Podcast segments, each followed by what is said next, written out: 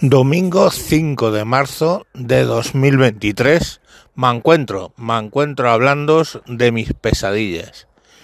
Supongo que los que me escucháis habitualmente pensaréis que cuando yo tengo una pesadilla, pues es eh, sobre, yo que sé, un grupo de inspectores fiscales comunistas y transexuales que vienen en un Tesla a por mí o algo por el estilo, ¿no? Es decir, sería un poco el compendio de mis fobias, ¿no? Funcionarios comunistas transexuales que vienen, que vienen Tesla, si atendemos a los últimos capítulos. Pero en realidad no es así. De general nunca me acuerdo de las pesadillas ni de los sueños. Sé que tengo generalmente un par de pesadillas cada día, porque llevo un una pulsera de estas cuantificadoras, un reloj eh, de estos de avisos y, y me registra el latido del corazón durante toda la noche. Y en dos periodos, uno o dos periodos todas las noches, pues tiene un pico brutal.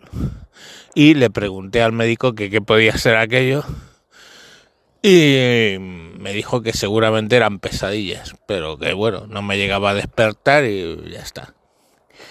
Eh, pero nunca, el caso es que nunca me acuerdo, nunca me acuerdo de ellas.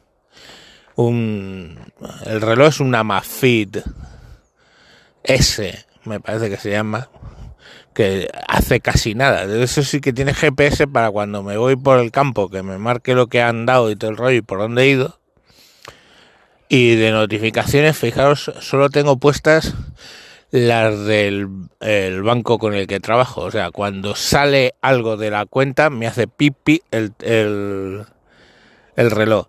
Y nada más, o sea, no tengo ni los mensajes de mi mujer, ni los mensajes de WhatsApp, ni de Telegram, ni nada. Solo me pita cuando alguien saca dinero de mi banco. Eh, bueno, también cuando alguien mete dinero en el banco, pero no suele pasar nada más que una vez al mes.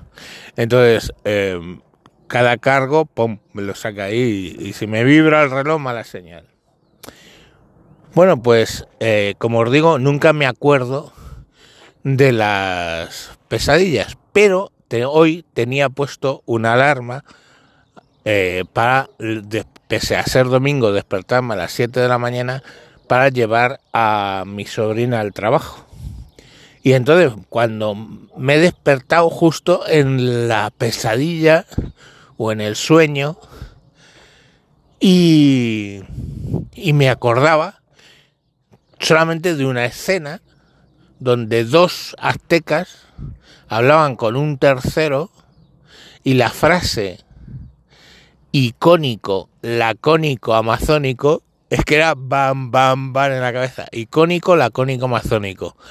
Que los que no sois de GB, lacónico quiere decir que alguien es parco en palabras. Y para los, de nuevo, para los que no son de GB, parco en palabras quiere decir que hablan poco.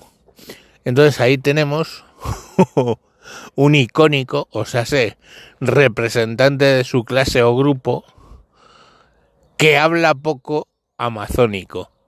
Y lo extraño es que la cabeza, lo que era la cabeza de el famoso icónico lacónico amazónico, era como de los olmecas, era grande, los olmecas eran unos pueblos que estuvieron antes de aztecas y mayas, que les daba por hacer unas cabezas gigantescas, pantagruélicas, o sea, un más grandes que una persona de grande, las cabezas talladas. Pero en realidad no era una cabeza olmeca, era Morlock, el malvado de los cómics de Marvel. Eh, lo buscáis, lo googleáis si no, si no lo sabéis, que creo que sale en la de Quantum Manía última, pero no ha visto la película, así que no lo sé. Y salía, eh, o sea, la cabeza del icónico, lacónico amazónico era la de Morlock. Estamos. Película que, insisto, no he visto, con lo cual eh, la imagen era la de los cómics, ¿vale? Eh, entonces, ¿a qué, qué hacía el icónico lacónico amazónico? No se sabe. Eh, bueno, hablaba con unos aztecas. Pero, ¿qué hacía en sí? Pues no me acuerdo. Solo me acuerdo de esas dos cosas. Y, joder, es que he ido a llevar a la niña al trabajo. He vuelto, estoy sacando al perro de paseo y tengo lo del icónico lacónico amazónico dándome hostias en la cabeza y no se me quita. Voy a ponerme luego alguna canción, lo del bizarrap este, sesión 54, 35 o 53 esta con la Shakira. A ver si así se me va de la cabeza eso y se me queda Shakira o cualquier mierda. Porque si no, sé perfectamente que me voy a pasar todo el puto día con lo del icónico lacónico amazónico. Así que, mm, bueno, pues... el domingo y yo os cuento esto. Ya sé que es una pollada. Eh, perdón, pero no tenía otra cosa. Venga, eh, ya volveremos el lunes con, con autobuses eléctricos llenos de funcionarios comunistas transexuales, ¿vale? Venga, hasta luego.